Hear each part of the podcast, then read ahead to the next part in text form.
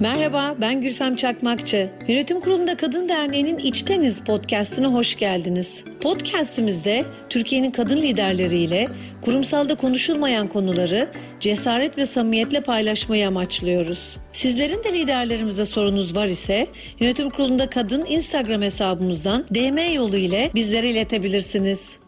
Ve bugünkü konuğum Zeynep Yalımuzun. Zeynep bağımsız yönetim kurulu üyesi. Zeynep'ciğim hoş geldin. Merhaba Gülfemciğim, hoş buldum. Ne güzel seni gördüm. Ne kadar mutluyum ben de. Uzun zamandır bir araya gelmemiştik. O yüzden bir arada olmaktan büyük mutluluk duyuyorum. Hoş geldin sohbetimize. Kabul ettiğin için çok teşekkür ederim. Ben davet için çok teşekkür ederim. Hem seni görmüş oldum hem de böyle güzel bir sohbet yapacağız. Çok teşekkürler. Zeynep'ciğim şimdi birazcık tabii ki öncelikle bir tanıtımla başlayalım istiyoruz. Sen ben kimim sorusuna nasıl cevap verirsin? Valla öncelikle bu soruyu ben de her gün kendime soruyorum ve cevabını bulmaya çalışıyorum. Bence hayat zaten bu demek yani. Bu sorunun cevabını aramak demek. Ama şöyle aslında özetleyebilirim kendimle ilgili şeyleri. Bir kere karakter olarak çok dürüst bir insanım. Çok doğruları söyleyen bir insanım. Hani böyle doğru söylediği için dokuz köyden kovulanlardanım öyle söyleyeyim. Onun dışında insancıl olduğumu düşünüyorum. Yani insan severim, sohbet etmeyi severim. Neşeli bir insanımdır. Küçükken kızım bana şey derdi böyle oynamak isterdi devamlı. Ondan sonra ben de niye hep ben, niye hep ben biraz da babana git falan derdim. Ama sen eğlenceliksin derdi. Böyle eğlencelik bir tarafım vardır. Onun dışında kararlı bir insanımdır. Hızlı karar veririm ve kararımın arkasında çok dururum. Dirayetli derler ya, dirayet gayretliyimdir yani. Bir şey olana kadar peşinden giderim. Karar verdim mi bırakmam peşini. Ama onun dışında dinlerim de. İnsanları dinlemeyi seviyorum. Yani fikir alırım, dinlerim. Farklı görüşlere saygı gösteririm. Şey bir yanım var, onu söyleyeyim. Böyle kendimi zihin olarak hala 20'li yaşlarda hissediyorum. Her ne kadar vücudum buna itiraz etse de.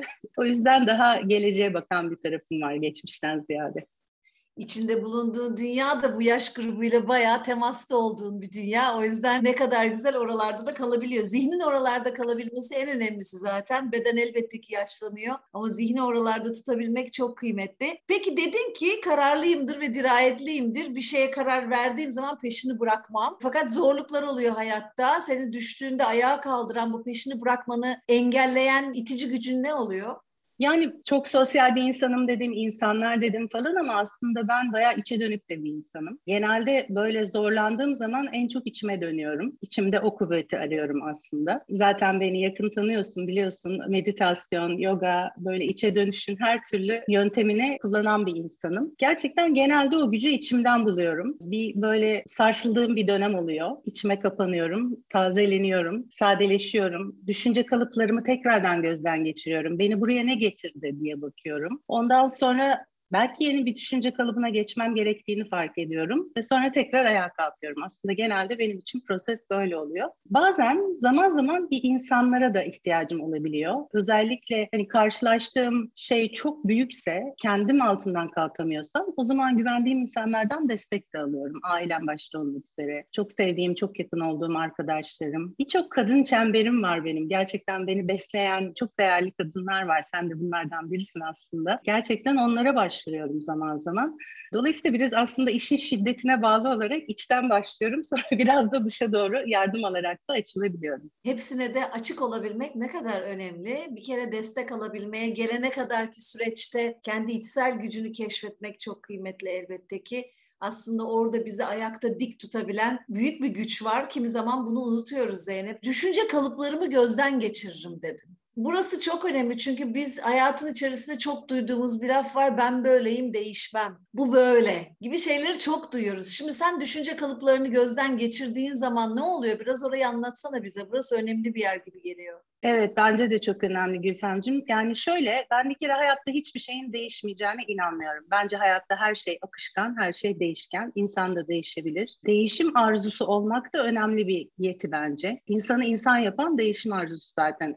Eğer ki değişim arzusu olmasaydı ne kıtalar keşfedilirdi, ne bilim ilerleyebilirdi, ne şirketler büyüyebilirdi. Dolayısıyla hayatın her alanında bence değişim vazgeçilmez ve bunu kabullenmek önemli bir şey diye düşünüyorum. Bununla mücadele etmek yerine buna aslında kutlamak diyeyim. Bence çok kıymetli bir şey. Şimdi ben düşünce kalıbı derken şunu kastediyorum. Sana canlı bir örnek vereyim. Sen biliyorsun ben 5 yıl Türkiye-Londra arası bir iş yaptım. Gerçekten zor bir işti. Çünkü aile Türkiye'deydi. Ben Londra'ya gidiyordum. Ekibim Londra'daydı. Ve her hafta Londra'ya uçuyordum. Şimdi çok güzel gibi geliyor tabii ama her hafta bir sabah dörtte kalkıyorsun, havaalanına gidiyorsun, uçaktan iniyorsun. İşte 3 saat saat farkı var zaten. Gün yeni başlıyor gibi oluyor. Çalışıyorsun, geliyorsun. Müthiş bir koşturma. Bir yandan da burada ev ve iki tane çocuğu idare idare ediyorsun. Şimdi zor tarafları da olan bir şeydi çok keyifli taraflarının yanında. O zaman bana insanlar hep şey sorarlardı. Nasıl yapıyorsun? Bunu nasıl beceriyorsun? Ben de onlara şöyle derdim. Sabah kalkıp da o havaalanına giderken ben şunu düşünebilirim. Korkunç sabahın dördünde kalktım havaalanına gidiyorum. Ben böyle düşünmemeyi seçiyorum. Sabah kalktım dünyanın en güzel şehirlerinden birine çok sevdiğim bir işi yapmaya gidiyorum. İşte düşünce kalıbı diye kastettiğim şey bu aslında. Hani biraz daha amiyane tabirle kendi kendine pozitif gaz vermek diyebiliriz. Ama gerçekten böyle yani. Negatif düşünürsen negatif olmaya başlıyorsun, negatife düşmeye başlıyorsun. Pozitif düşünürsen pozitife düşmeye başlıyorsun. Ben buna gerçekten inanan bir insanım. İşte o yüzden dönüp kendime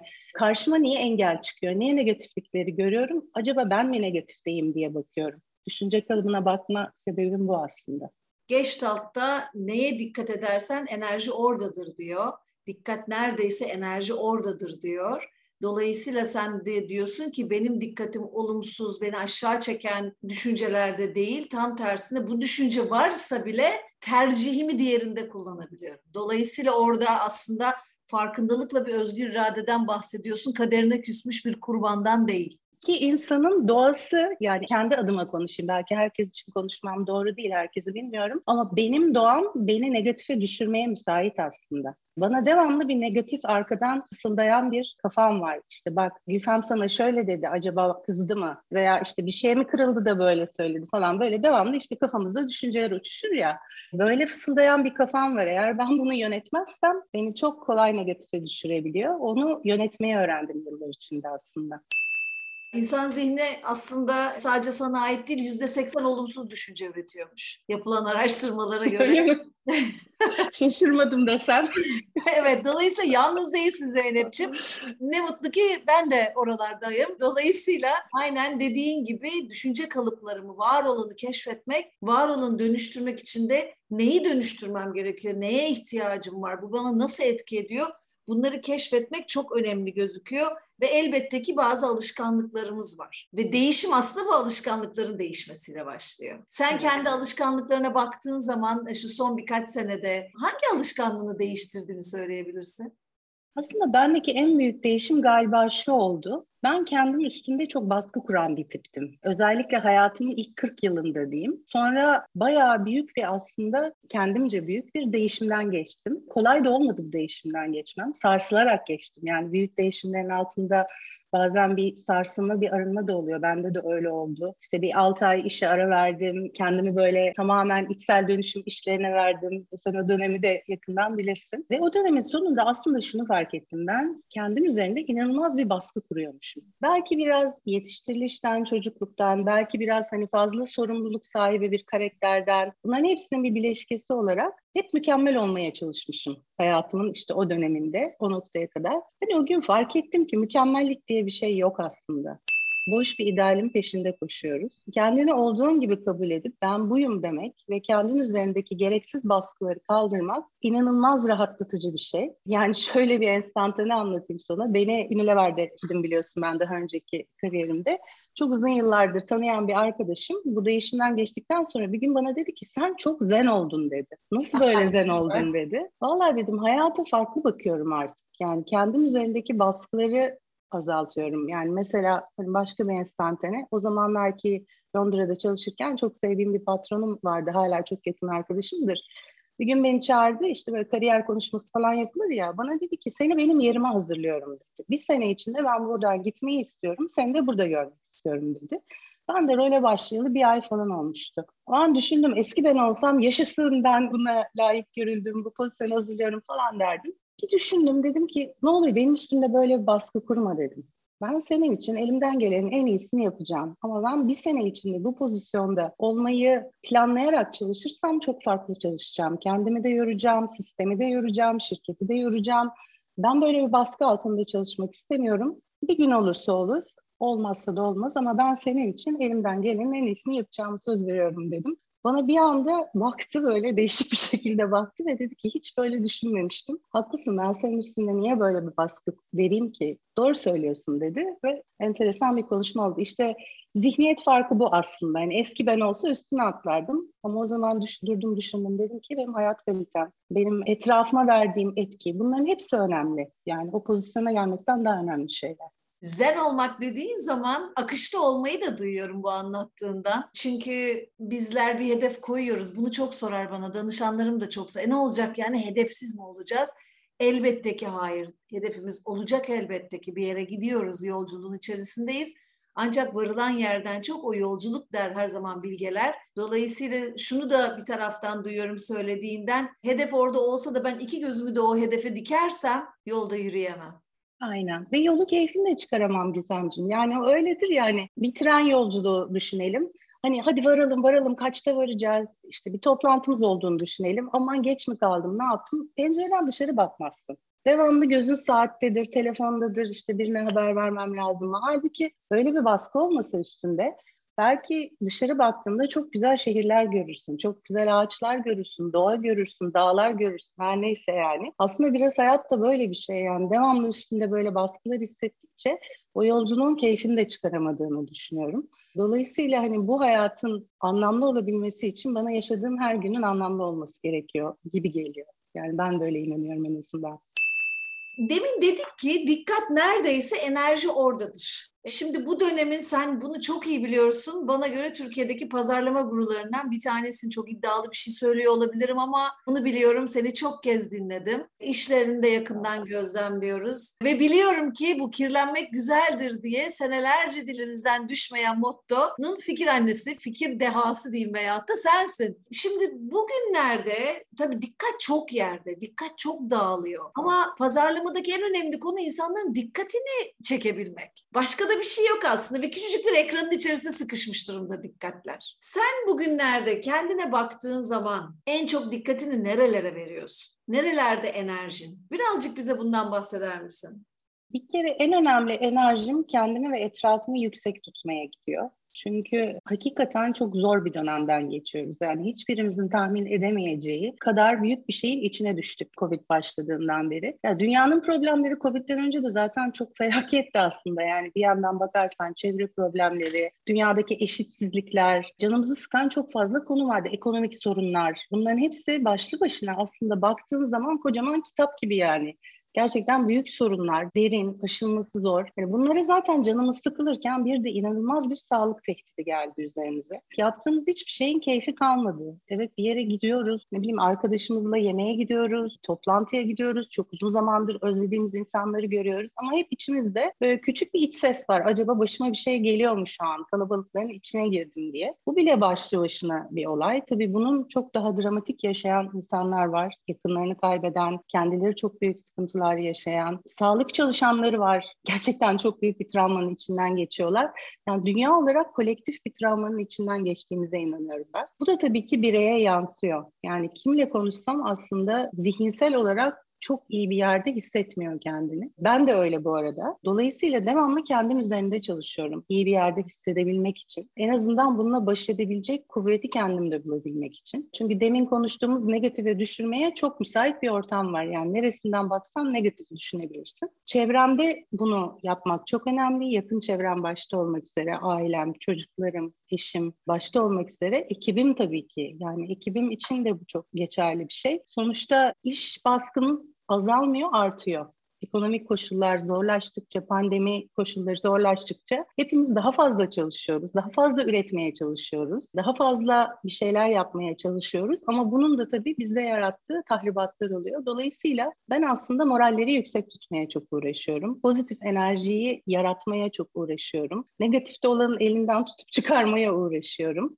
Yani biraz da aslında hayatı bu kadar da ciddiye almamamız gerektiğini insanlara hatırlatmaya da zaman zaman uğraşıyorum. Herhalde en büyük dikkatim bir burada, bir de tabii kendim, çevrem, ekibim, şirketim herkesin sağlığını korumakta. Yani son iki yıldır aslında Arçelik olarak da en büyük gündemimiz insanların sağlığını korumak diyebilirim. Dolayısıyla hani bunlar en çok dikkatimi alan taraflar. Tabii ki işle ilgili konular hiçbir zaman bitmiyor yani. Onlar saymakla bitmez ama buralardan başlamazsam oraların hiç olamayacağını düşündüğüm için ben de her zaman öncelik bu taraflarda zemini güçlendirmenin önemini duyuyorum senden bir taraftan. Bugüne kadar aslında ilk önceliğimiz olmayan sağlık konusu artık her açıdan çok önemli oldu. Sadece bireysel sağlık değil, organizasyonel sağlık, insanların temas edilebilmesi, desteklenebilmesi, yalnız olmadıklarını bilmeleri hepimiz için çok öncelikli bir konu olmaya başladı. Bir örnek vereceğim. Mesela pandeminin ilk günlerinde ben vaktimi şunla geçirdim. Çok büyük bir ekibim var benim Arçelik'te. 2000 kişi ve dünyanın çok değişik yerlerine yayılmış. Check-in toplantıları diye bir şey yarattım. Ve hiç gündemsiz bir şekilde birer ikişer saat zaman ayırarak dünyanın her yerindeki ekiplerle oturup konuştum.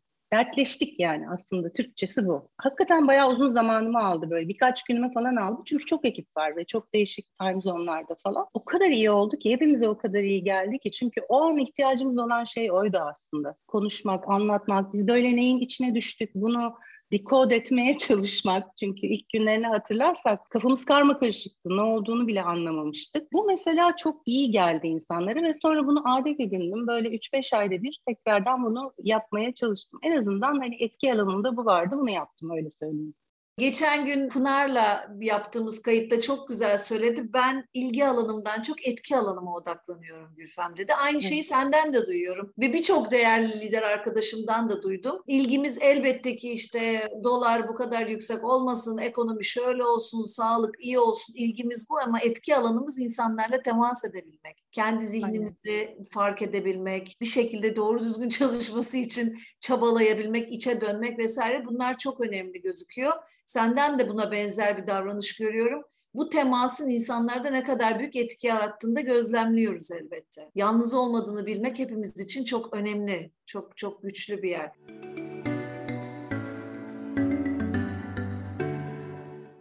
Duygusal zorluklar çok fazla oluyordur. 2000 kişi diyorsun, dünyanın her yerinde diyorsun. Gözümün önünde haritayı ve seni ve 2000 kişiyi getirdiğim zaman baya bir taraftan karışık da geliyor, bir taraftan dağınık değil ama etrafa dağılmış gibi de geliyor. Buralarda oluşan duygusal zorluklar, çatışmalar olduğunda senin duruşun, bu konuları ele alışın nasıl oluyor?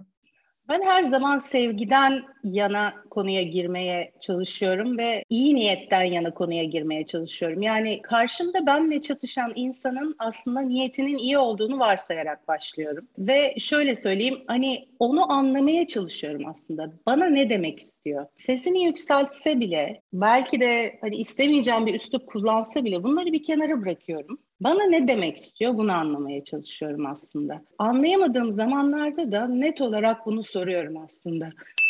Bana böyle demenin sebebi ne? Altında ne yatıyor? Gerçekten ne hissediyorsun? Yani o duygu dünyasını ve bana söylemediği şeyleri anlamaya çalışıyorum aslında. Çünkü her patlamanın arkasında aslında bir kimyasal reaksiyon var. Yani daha önceden kalmış bir tortu olabilir, benim göremediğim bir düşünce kalıbı olabilir. Bunu anlamaya çalışıyorum. Derinliğine inmeye çalışıyorum yani. Çözmeye çalışıyorum ve gerçekten o insanı anlamaya çalışıyorum. Sonra da kendim işte kendimi iyi hissetmek bunun için önemli. Kendim her zaman sevgide olduğum zaman ben iyi niyette olduğum zaman da bir şekilde çözebiliyorum aslında. Bir anda o patlama sönüyor diyeyim. Çünkü insanlar iyi niyeti ve sevgiyi çok kolay görebiliyorlar. Yani bazen hani sevgiden kaynaklanan kötü bir şey söylesen bile, bir eleştiri yapsan bile bu eleştirinin çok iyi niyetli olduğunu anlayabiliyorlar aslında. Dolayısıyla hep orada kalmaya çalışıyorum aslında insanlarla mücadelelerimde. İnanılmaz ara bulucu bir tarafım var benim. Kim sözlüsün kırılsın istemem. Biraz yorucu bir şey doğrusunu söylemek gerekirse ve empati duygum da yüksek olduğu için kırılanı yorulanı hızlıca anlarım. Yani bazen bana derler ki bunu ben fark etmemişken sen nasıl fark ettin diye söyleyen çok olur. Hakikaten enerjiyi hissediyorum, duyguyu hissediyorum. Böyle belki de biraz gereksiz bir fazla bir empatim var. Ama işte onu hissettiğim zaman da orada bırakamıyorum. Yani onu bir şekilde tamir etme duygusu var içimde. Onu da ancak işte konuşarak, anlamaya çalışarak, hissederek, derinliğine inerek yapabiliyorum. Aslında olanın gerginliğinden çok duruma bakıyorum da duydum senden. Burası çok önemli. Çünkü benleştirmeye başladığımız zaman ne, bana mı, bana da mı, bana ha, bu benle alakalı, benim projem, benim işim, benim pozisyonum gibi bir algıya geçtiğimiz zaman o zaman duruma kulaklarımızı kapamaya başlıyoruz. İşte orası ego durumu ya egonun öne çıktığı durum ya. O egoyu bırakabilmek çok önemli. Yani kendimi en sevmediğim anlar kontrolü kaybedip de egoda olduğum anlar. Allah'tan yani son belki 5 yıldır, belki 10 yıldır bunu bıraktım. Yani eskiden ben de yapardım bu arada. Doğrusu o gibi gelirdi bana daha egolu bir duruşum vardı hayata karşı. Ama artık yapmıyorum. Böyle çok nadir bir böyle eski alışkanlık patlar ya. Öyle bir şey olduğu zaman da en kendimi sevmediğim an hemen dururum ve düşünürüm ve sonra gider o insandan özür dilerim. Ya kusura bakma ben de işte sinirime hakim olamadım falan diye. Ya olayları kişiselleştirmemek lazım. Bir insan bir şey söylüyorsa bunun arkasında inandığı bir şey vardır. Yani çok basit.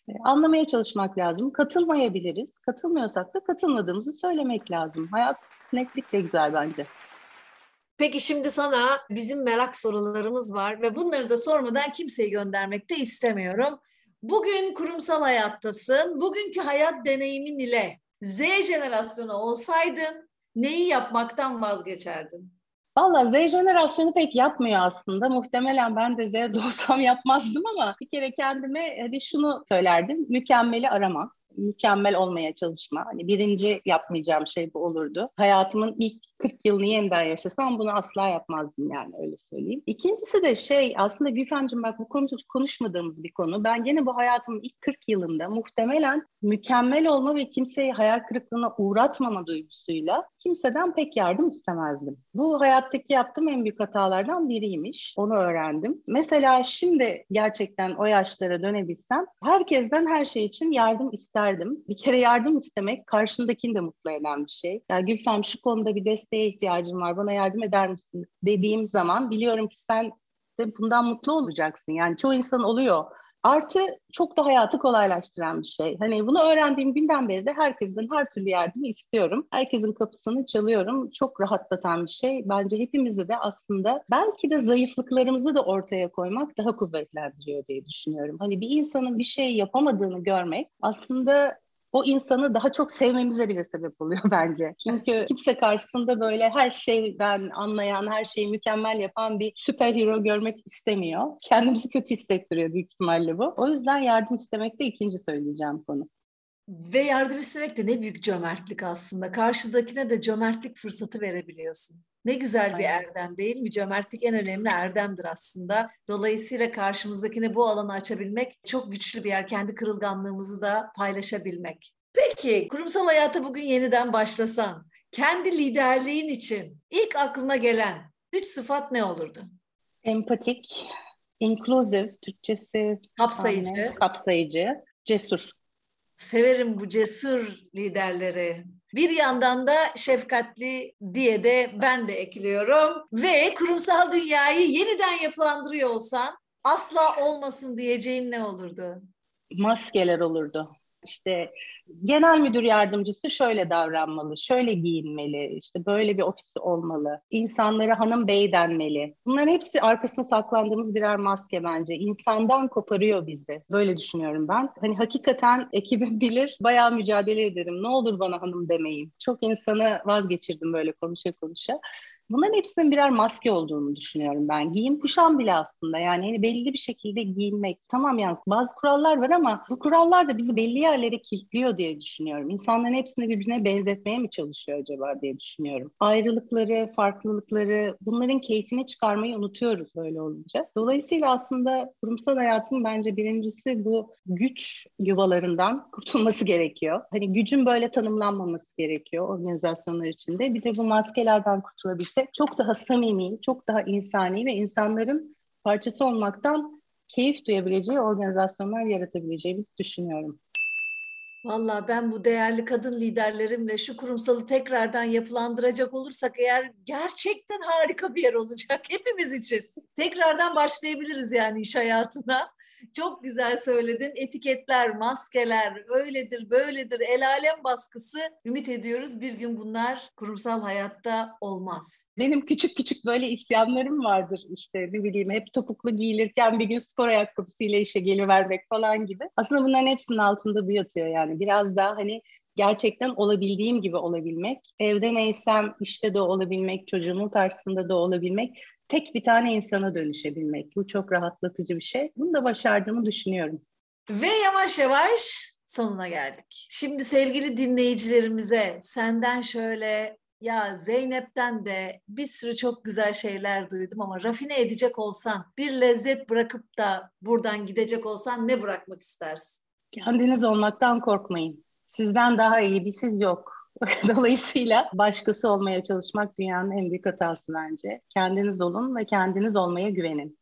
Ve Zeynep'ciğim sen de bu samimi sohbetinle sen olarak, kendin olarak hiç mış gibi yapmayarak bugün bize içten samimi bir iz bıraktın. Yönetim Kurulu'nda Kadın Derneği'nin podcastine geldiğin için, konuğumuz olduğun için çok teşekkür ediyoruz. İyi ki varsın. Sevgiyle, dostlukla kal. Çok teşekkür ederim Gülfemciğim. Çok keyifli bir sohbetti. Daha saatlerce konuşabilirim seninle. Çok özlemişim. Çok teşekkürler. Çok teşekkürler Zeynep'ciğim.